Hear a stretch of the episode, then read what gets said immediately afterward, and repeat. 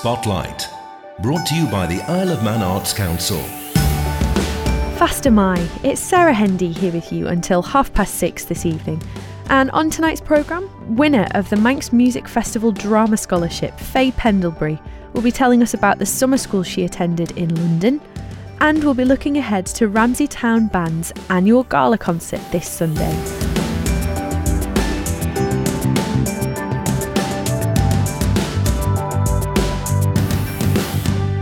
Quick podcast plug. Every week, we upload the programme as a podcast, so it's available for you to stream or download at your leisure through iTunes, Google Play, Spotify, or at manxradio.com. First this evening, we're joined by Faye Pendlebury, who won the Manx Music Festival Drama Scholarship at the festival in 2018, and this summer she enjoyed a short course in London Faye, congratulations on winning this award. It's a very open scholarship in that it funds any theatre based summer school in the UK. What course did you choose? So I did a course called Performing Shakespeare, which was run by the National Youth Theatre. Um, it was down in Clapham in London, uh, and it was a it was a week long course. And basically, we we just explored like all different parts of Shakespeare. So we did like rhythm and uh, you know the pace and the you know he's kind of funny with like his punctuation. Sometimes it's just like in the middle of sentences randomly. So we kind of like explored the different aspects and we really like broke up the texts. Um, which really helped us to understand it a lot more. Like we made so much more sense of it. It was really great. Um, and throughout the week, we all worked on individual monologues as well. Um, I did Viola from Twelfth Night, which is it was a monologue that I'd done. I think I'd done it in the Guild and Young Actor of Man as well. Um, so it was one that I already knew, um, and it was it was a really great experience. Like the feedback we got from everyone after we performed was was really positive. It was really um, like really constructive and it was good pointers to work on. And then on the Saturday afternoon, uh, we performed it for a final time in front of everybody from the course uh, and also a woman from uh, like a, a big drama school. Uh, and she also gave us feedback on it as well. But again, it was all really positive. It was all, um, it was just yeah, it was just a really, really great week, a really, really fun week. And uh, yeah, I was just so thankful for the Guild for giving me the opportunity because I think if I didn't have the scholarship, I probably wouldn't have thought about doing something like that. So uh, to have the opportunity was just incredible. It was really, really, really amazing. Yeah. Yeah, it sounds it. And I mean, do you think you do you think you do it again because they occur every year, don't they? Yeah, yeah. Um, I think I probably would. I definitely would um, consider doing something again. It was it was such a great such a great week, um, and you know, like we're all still in touch via. We have like a WhatsApp group, um, and every now and then someone will say, you know what they're doing uh, in in terms of drama and stuff like that. So it's you know it's just a really really great way to get in touch with people and to just improve your drama skills. And there's such a variety of courses as well. Um, it was difficult for me to pick which one I wanted to do, but um, yeah, I was really happy with the choice that I made. I never really used to like Shakespeare. I used to get really scared by it, but after you kind of get stuck in, um, it's really not it's not that difficult to understand and it's really enjoyable. It's fair to say that life's changed quite a lot since you won this scholarship at the Guild. Yeah, I'm at Edge Hill University doing English language. The year that I won it, I did um, poem, character study, Shakespeare, and reading from the Bible. Um, I think I just did those four, um, but I did do quite well in them all. I got good marks. Um, and I was really surprised when I won it. Like I didn't really know what it was about, um, and then I found out I won it, and I was just I was so surprised. But I was really really pleased with myself for, for achieving it. Yeah, and that's a good that's a good cross section of um, of sort of stage performance classes at the Guild. Have you been competing for a long time? Yeah, um, I've been doing it for I think since at least year seven um, in the drama classes. In primary school, I did do like choir and I think I did recorder classes as well. Um, but it wasn't until I started going to Broadway Theatre Company that I started doing uh, drama classes. Um, and I've competed every year since so that's seven or eight years, I think, um, of doing the guild. Do you find that there's a particular class that you that you really enjoy, or that you get the most out of, or um, that you feel less nervous about, or something? Um, I think the one that I enjoy the most is character study, just because there's like everybody does a different piece. So like in the um, reading from the Bible and spoken word classes, like there's only two pieces that you choose from, so there's not really much variation. But in the character study um, and the Shakespeare as well, like everybody does a variety of pieces. So um, and like if somebody does one that you enjoy, uh, you could maybe like start learning that for next year or for your exam or whatever. So it's a good way to get introduced to new pieces as well. Definitely. And in the years that you've been competing in the Guild, has there been a character in your character study class or, or in Shakespeare who you've really connected with and you've really sort of related to? Um, I'm not sure about related to, but I think the one that I've enjoyed doing the most, um, I did one a few years ago called uh, From a Chocolate Heaven, um, and it's about this girl who's on a date and she's just obsessed with chocolate, um, like me, and she just can't stop talking about chocolate, and she ends up like flicking her chocolate mousse or whatever it is like onto her date's face and awkwardly wiping it off and stuff. So I just found that one really good to do. Um, it was really funny. Uh, yeah, it was just a, a really good piece to perform. You're studying English language at the moment. Are you doing any performing alongside that in your in your spare time at all? Yeah, um, I've actually joined the Drama Society at university, um, and we're currently, well, we just started uh, rehearsing for a play that we're going to be doing next year, um, and I'm really, it's a really, really good uh, society. It's really fun, um, but the play that we're doing is going to be quite a challenge because there's only I think there's like four to six main characters in it, but the cast is really large. There's at least 30 people in it. So we're actually doing multi rolling. So there's going to be several people playing the same character. Um, and I've never actually done that before, so it'll definitely be it'll be something different. It'll be a bit of a challenge, I think, but I'm really really looking forward to doing that. It'll be really good. Yeah, that sounds really exciting. Um, do you know who you're sharing your role with yet? It got cast last week, um, so I think there's maybe like five or six people playing, playing the same character as me. Um, so we're going to be doing like collaboration workshops and stuff to try and uh, really understand the character because it's really important that we portray it in the same way. Um, because if somebody does a different interpretation, like it would make sense to the audience, really although sort of you know you, you're only early on in your university career do you have any any ideas where you're sort of heading? What's what's next on the horizon? Is um is is drama going to be part of your life do you think? Um i'll certainly keep it as a hobby. I mean i'll definitely you know local societies and stuff if if there's a play going on you know i'll certainly audition for it.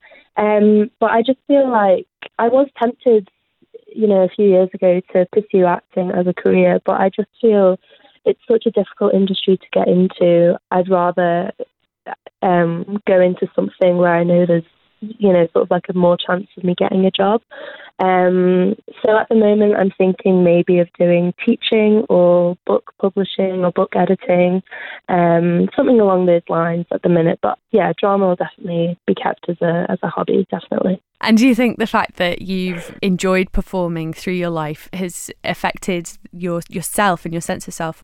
Yeah, um, it certainly made me more confident. Um, I remember when I first started going to uh, private classes with my drama teacher, um, I always used to apologise for getting stuff wrong, and I always used to be really quiet and, you know, just really timid. Um, but now I'm like, I'm much more confident, I'm much more kind of accepting of getting things wrong, and it's yeah, it's really helped me. Um, I have a part-time job back home at the co-op, um, and it's helped me to be able to be more confident. You know, speaking to customers and stuff. That's obviously a, a big part of that uh, of that job. So yeah, it's really really improved my confidence. I think is the main the main uh, thing that I've taken away from it.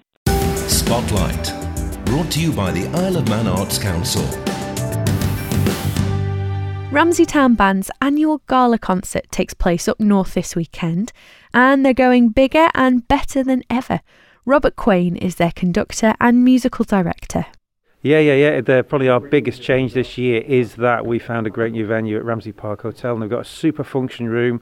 And uh, for us as well, it's going back to our roots in a way because we began this gala concert at the Grand Island Hotel, which had a leaky roof, and the Ramsey Park Hotel very definitely doesn't have a leaky roof. It's lovely and new and smart and posh and a great place to do a concert.